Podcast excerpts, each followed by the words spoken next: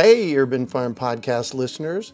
If you're as passionate about preserving the bounty of each season as we are, hey, I canned my first peaches at the age of 18, and that was a long time ago, then you're going to love what our friends over at Denali Canning have in store for you.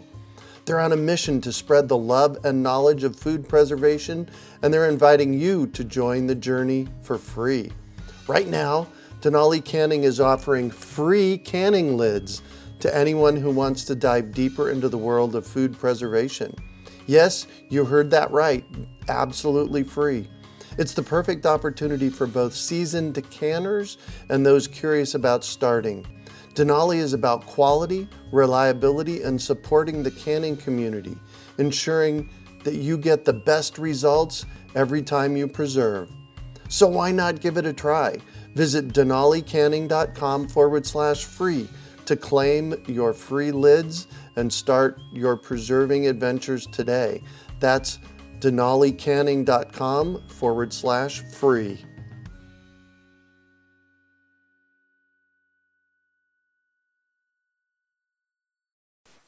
Greetings, urban farmers, gardeners, and healthy food visionaries. Farmer Greg here, and welcome to the 739th episode of the Urban Farm Podcast, where every day we work together to educate and inspire you to become part of your food revolution. Today's special episode is my monthly radio show that I do with Rosie on the House in Phoenix, and we're talking about backyard livestock with Kari Spencer with the Microfarm Project. Enjoy. Welcome to the broadcast. Every Arizona homeowner's best friend. Thanks for tuning in. It's Rosie, On the house. your weekend wake up tradition. Farm living is the life for me.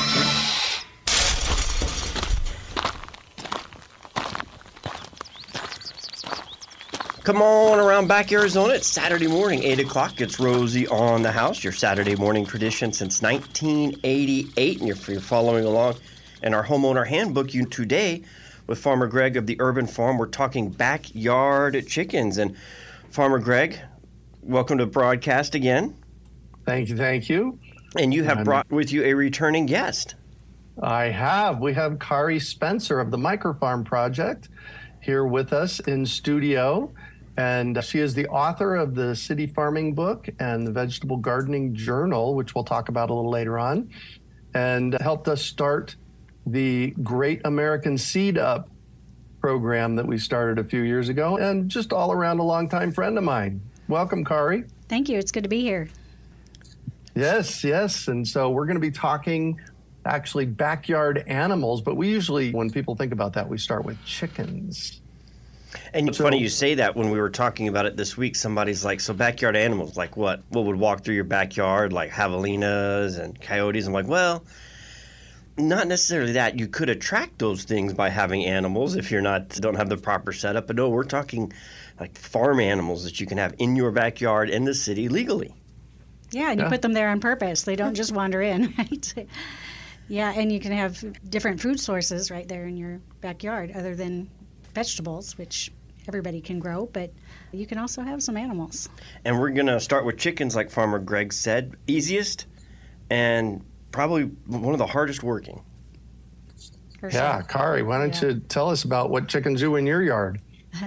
Well, chickens are the ultimate compost assistants. I have to say that. I have gone times without chickens and I really miss the compost for the gardens because you can throw your vegetable scraps to them and they turn it into soil, which is really amazing.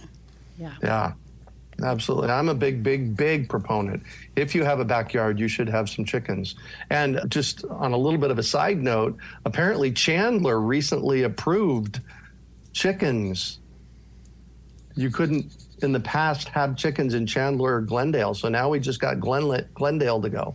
And it's so funny because both of those cities were so much agriculture and farming. How they ever got a chicken restriction in those towns is Beyond me. yes. yeah, that's right. There are some places in Glendale where you can have them, but you have to be in the specific areas that are zoned for it. But I'm go. really glad that the cities are are loosening up on the restrictions, eh, especially considering the price of eggs right now.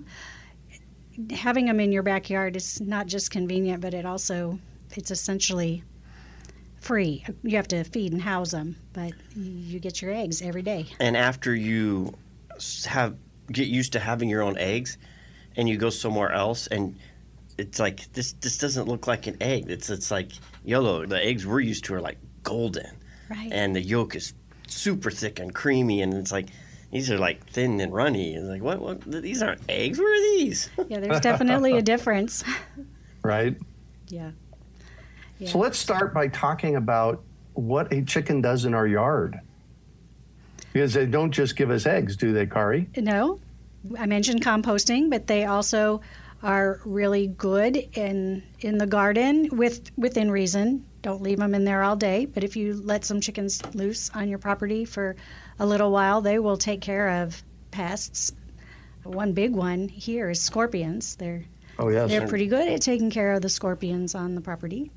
So they're good to have around for that. And before we get to that, let's let's back up with acquiring chickens. Do you buy them as little tiny hatchlings that are a couple days old, or do you wait and get them?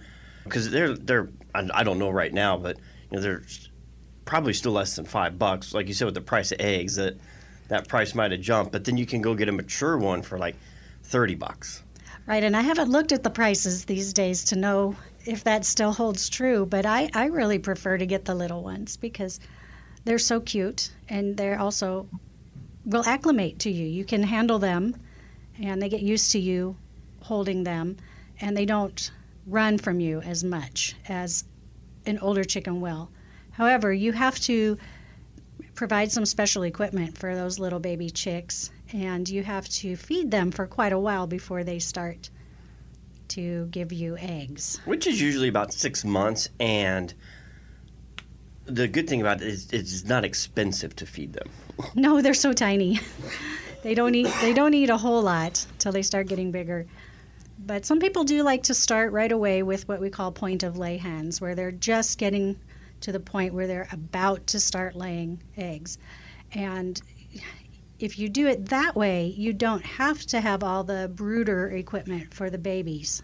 You can just go straight to having a coop for them, and they will lay for you a lot faster.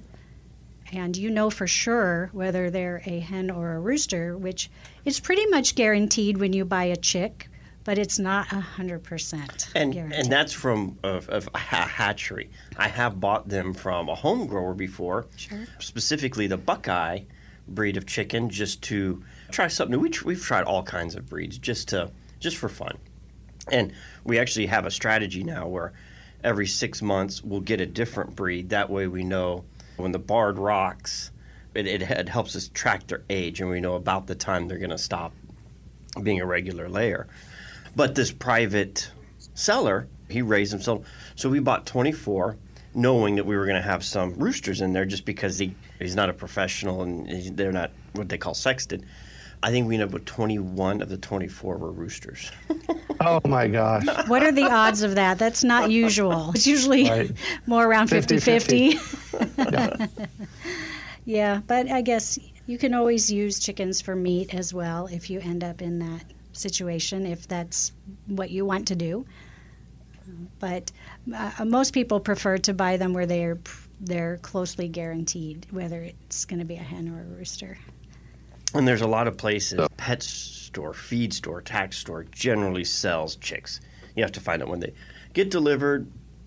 Because right now, I know one of your favorites, Greg, is the mm-hmm. Western Ranchman. And last time I was Yep. there, which was just a week or two ago, and they, they get 100 every Thursday. And they're like, and if you're not here in line waiting, they're generally gone by noon.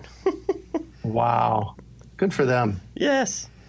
Yes, that's a dangerous place to be for me in the spring because they're, they're so cute. There- You, you mentioned point of lay. I just want to say there's a caveat with uh, with older hens. You need to make sure a point of lay hen is generally five to seven months old. So you need to make sure if you are getting an adult hen that it is an actually a laying hen. Sometimes people will sell hens that are beyond their laying. just to get rid of them. That's a caveat. Make sure that you're actually getting a teenage hen. And generally, you can look at the hen and see do they look like a fresh hen or do they look like they've had years on them? Making sure that you get the right one that way is really important. That's right. Yeah. Now, do you guys have breeds that you prefer? Well, I like barred rocks. They're not a huge bird, but they, they still have some weight to them. I like leghorns. They lay really well.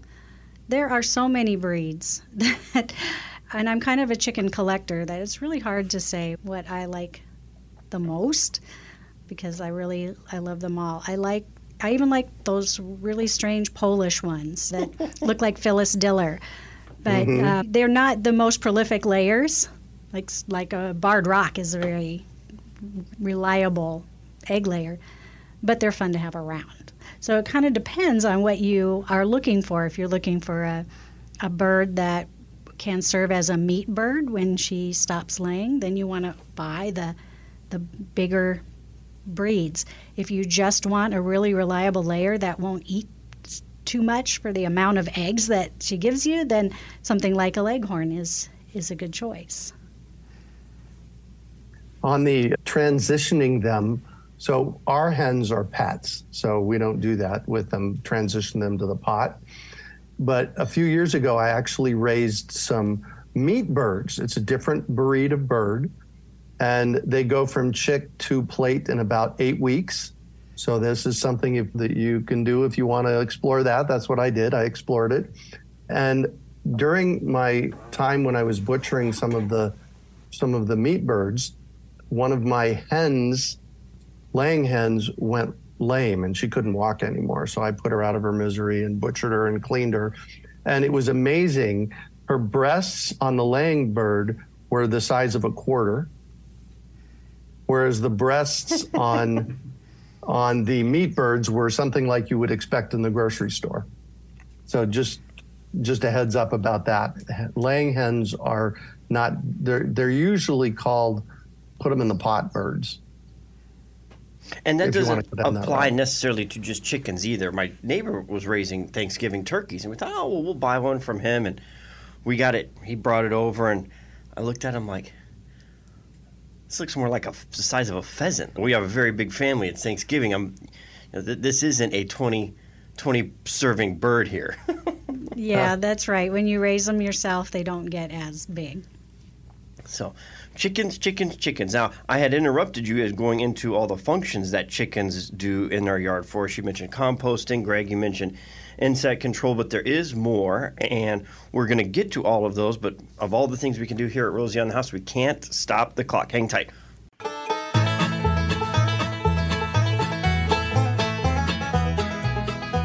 In our Urban Farm Hour with Farmer Greg and Kari Spencer of cityfarmingbook.com, we were talking about chickens and the uses for them. And before we continue that, we were talking on the break that, Greg, you wanted to step back one more and take a, a more of a bird's eye view, higher bird's eye view about permaculture and stacking functions and the holistic system that we're setting up here.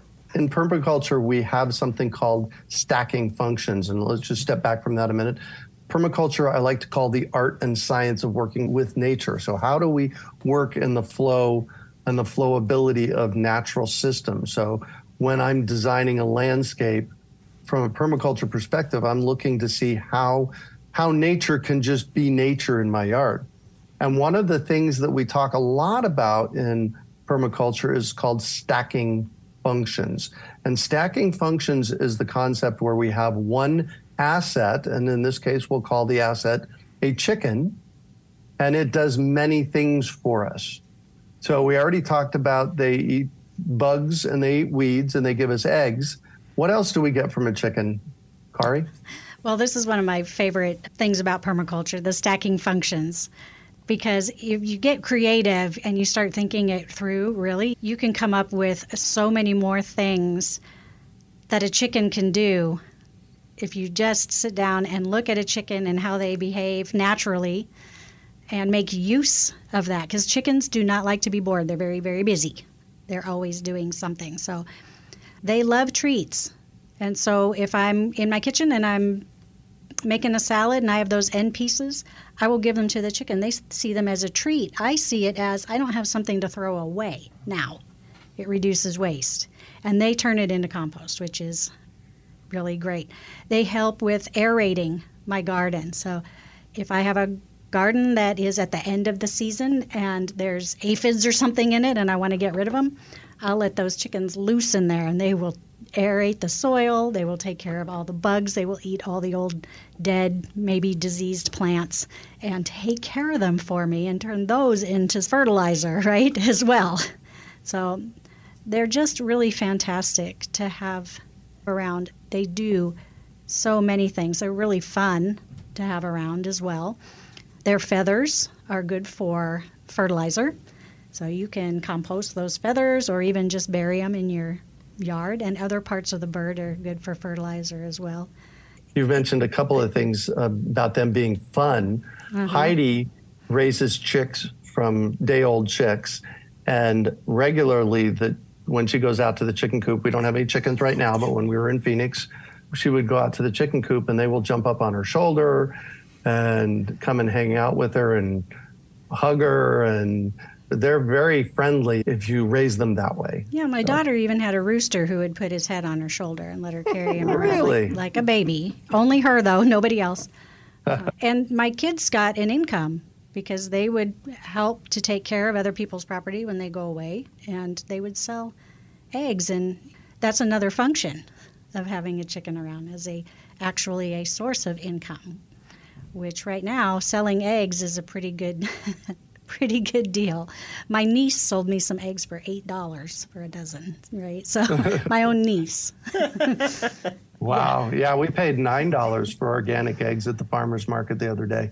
Yeah. Oh, so you got a deal. I got a bargain from her. yes.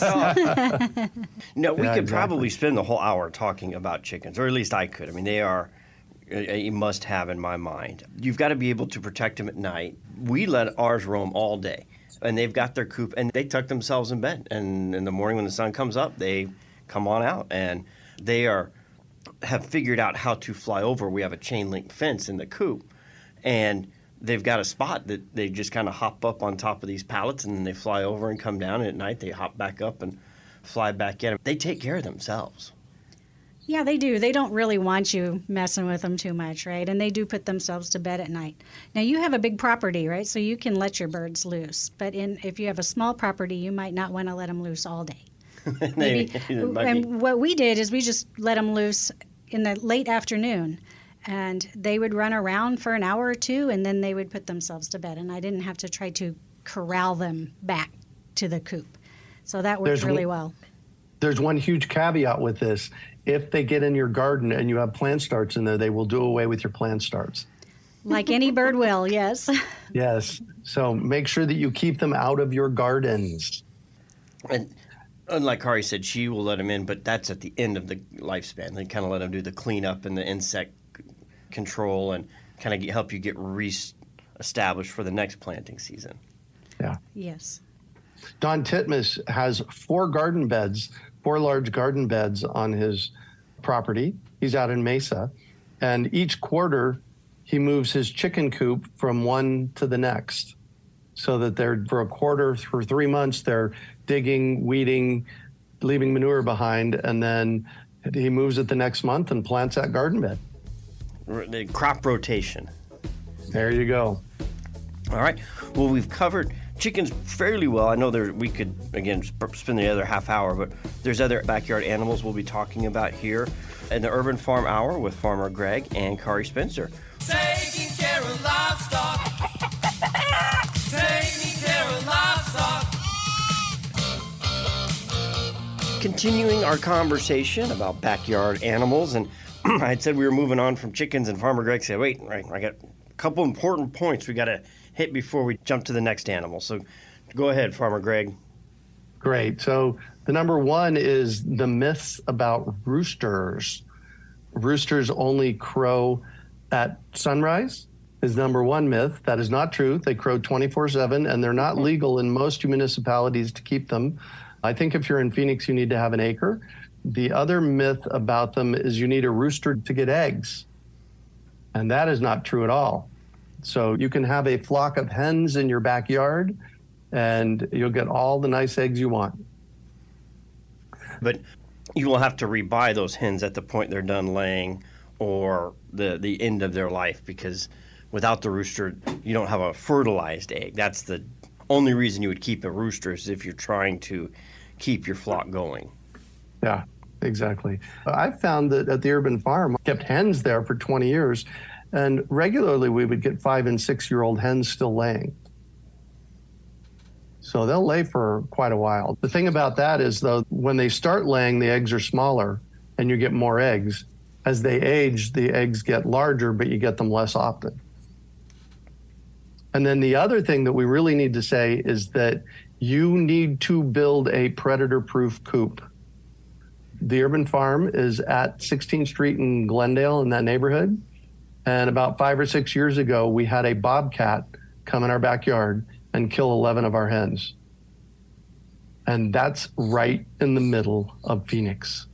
So if you're going to build a coop, you need to make sure that it is predator proof for the predators that are in your neighborhood. And javelinas, raccoons, bobcats, coyotes, they will all take out hens if, if they're not protected.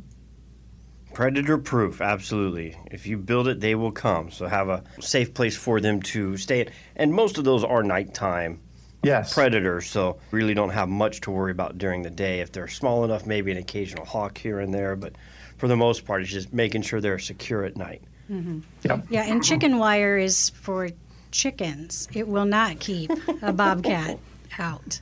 So you want to use Yeah. some hardware cloth, some welded Yeah. wire hardware cloth that's stronger to keep even dogs out. If you have dogs that aren't used to the chickens and might want to get into that coop, they'll just tear right through chicken wire.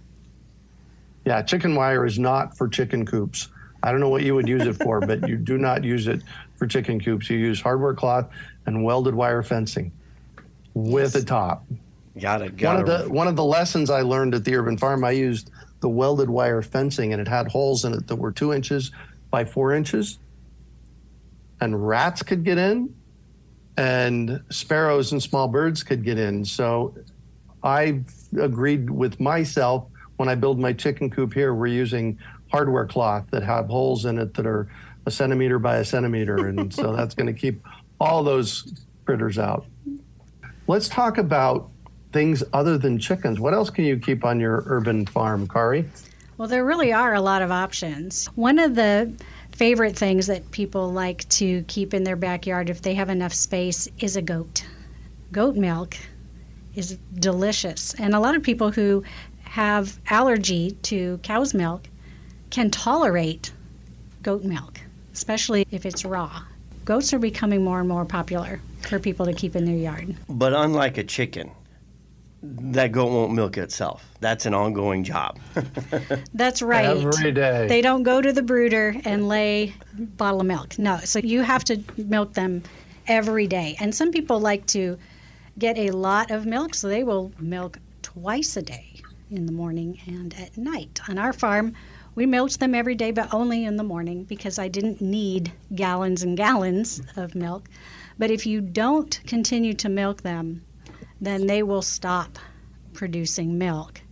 And the only way to make them start producing milk again is for them to have a baby goat, which then you have to deal with a baby goat, which to me is not a problem because they're so cute. But how many goats do you want to have? And what do you do with a baby goat once you have it?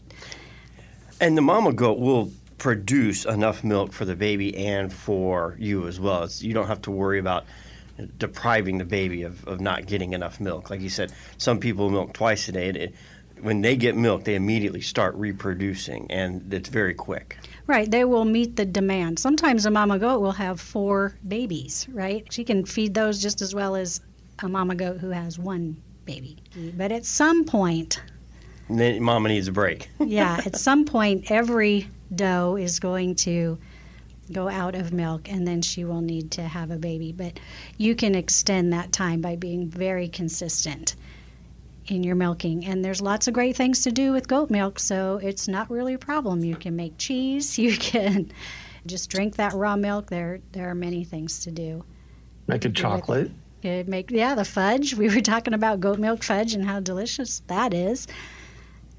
Now, talk about breeds because unlike chickens, virtually all of them will lay and, and lay good for you unless it's a, one of those specific bred for meat birds like Farmer Greg was talking about. Well, you can get a goat that will not be a good milk producer for human consumption. I mean, they, they can get so small. One, it's hard to milk a, a little tiny pygmy goat. Yeah, like a little pygmy goat, I suppose.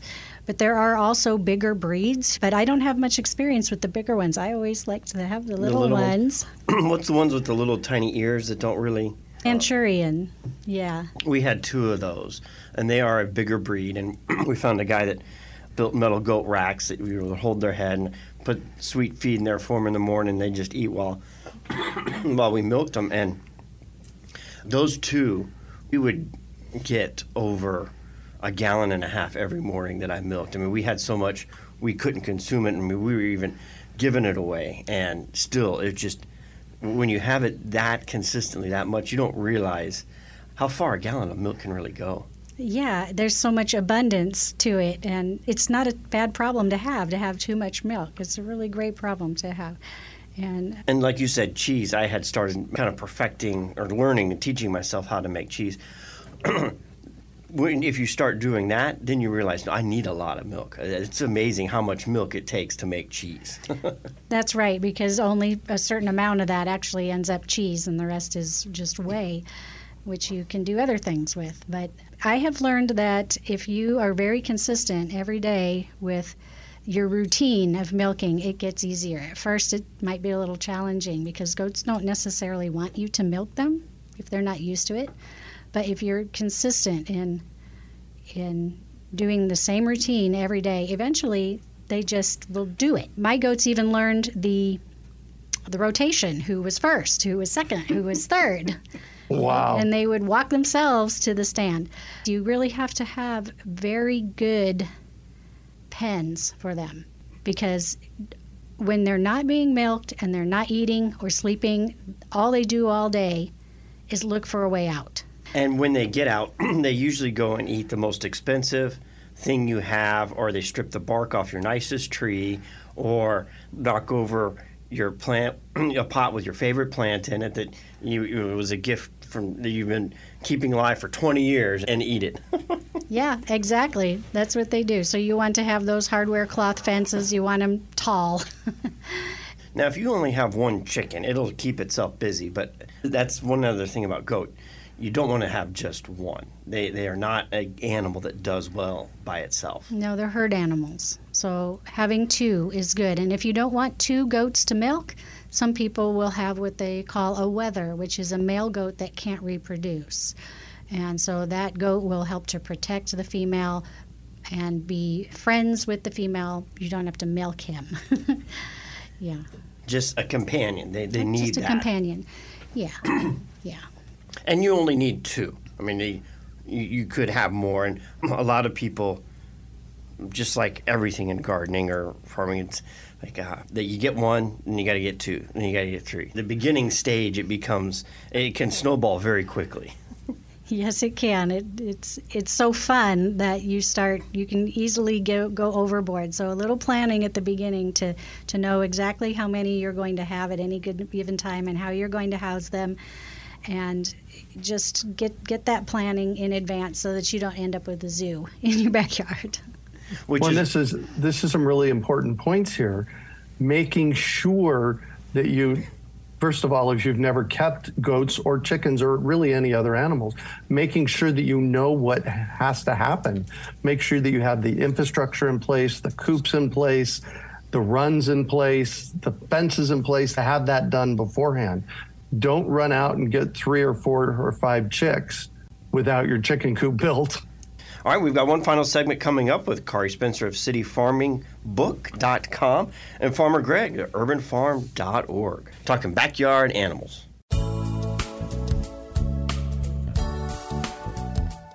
As always, Farmer Greg, we're getting down to the end of the one hour broadcast, and we're going to focus on top priorities of what's left here. Well, so let's talk about zoning regulations and HOAs for that matter. You need to know in your city, town, or, or your HOA whether you can keep animals in your backyard. And for, from a city or town perspective, you want to go to the neighborhood services department and just ask, what livestock can I keep in my backyard? And they'll tell you. HOAs are a little bit different. You just have to check in with your HOA and see what they say. Most HOAs are going to say no to backyard livestock, but you don't know until you ask. So those are two really important things to kind of delve into. And one more thing you need to check as well is if you're not in a city, if you're on a county property, a little more rural, there would be what's called CC&R, it's codes, covenants, and restrictions. Like our area mm-hmm. in Wittmann, you can't have, I think it's like six horses per acre. It is, is the limit. So if you wanted more than six horses, you obviously got to buy more acres than that. And there's a couple other ones that I can't really remember just because they didn't apply to us. But check your CC&Rs if you're in a moving to a rural area as well. And Car, you had mentioned raising quail, and these aren't the native quail that they're called Gambel quail. One of three that's we have in the state, but Gambel is what is in and around Tucson and Phoenix, and we're not talking about herding those in and putting them in an aviary and getting your start start egging them from there. These are quail that are specifically bred and bought. It's, it's a different breed altogether. Right, and if you're interested in looking into it, you can Google Japanese quail or Coturnix, C O T U R N I X. And that's two names for the same animal, right? And they're, they're little birds, and they often will get around regulations. If you can't have chickens, but you want to have eggs, they're so small and they live in a cage, they do not free range. They have to stay in a cage or they will disappear on you, right? And so, just like other pet birds, if you can have a pet bird, you can have a Coturnix quail, and you'll want to have at least two or three because they like to be together, but they don't need much space. And then also on the list, you've got turkeys, ducks, and quail. All right, we already mentioned turkey, ducks, and geese. Have you ever had any experience with those? I know they're. I've seen them in properties, but like from what I understand, a goose will only lay one egg a year. I'm like, why have this thing around? One egg a year? I don't know about geese. I have not had those, but I have had turkeys, and I have had ducks, and they're opposite of the tiny quail. They're bigger, and they need more space. But if you are wanting to do a meat bird, you get a lot more bang for your buck with a turkey or a duck than you would with a chicken just because of their size, right? So if you process them, you get more meat for every bird. And their eggs are bigger as well. They have a slightly different taste from a chicken egg, a little bit gamier, but I didn't really notice that much difference. But you can crack one of those turkey eggs and it's like the size of three chicken eggs, yep. which is yep. great, especially if you're baking. it says three eggs, uh, just one turkey egg, right?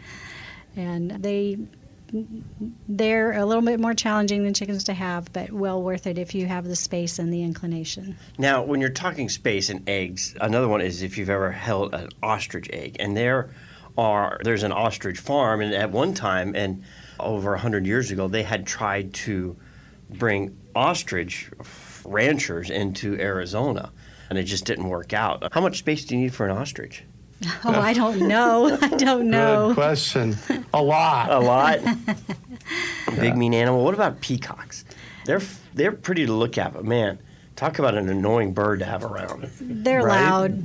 They're very loud. As are guinea Worse hens. Than... Guinea hens are very loud, but sometimes people like to have them just because they protect other animals. But I wouldn't have them if you have neighbors who would be opposed to hearing them yelling all day long. Right. Yeah, they're worse than roosters for sure. I do want to, before we wrap it up, I do want to have Kari tell us about her books. Okay. Yeah, I have a couple of books, and the two latest ones I've got City Farming book, which is a how-to guide to growing food and raising animals in urban spaces specifically. So you can get a hold of that anywhere, any books are sold. You can find it there, right? And then more recently than that, I, I wrote a a gardening journal that has a lot of information for beginning gardeners and also helps you to track different things that you might want to track in your garden. And that's called the Vegetable Gardening Tracker and Logbook. And also, you can find that pretty much anywhere. I know that greatamericanseedup.org sometimes has copies there, so I'd check that first. But if you don't find it there, then you can look on Amazon, Barnes and Noble, or. Anywhere else. Support local when you can. That's what this program is all about. CityFarmingBook.com. Kari Spencer, thanks for coming down this Saturday morning. And Farmer Greg, you've Thank you, thank you for having us. thank y'all. It's Rosie on the house every Saturday morning.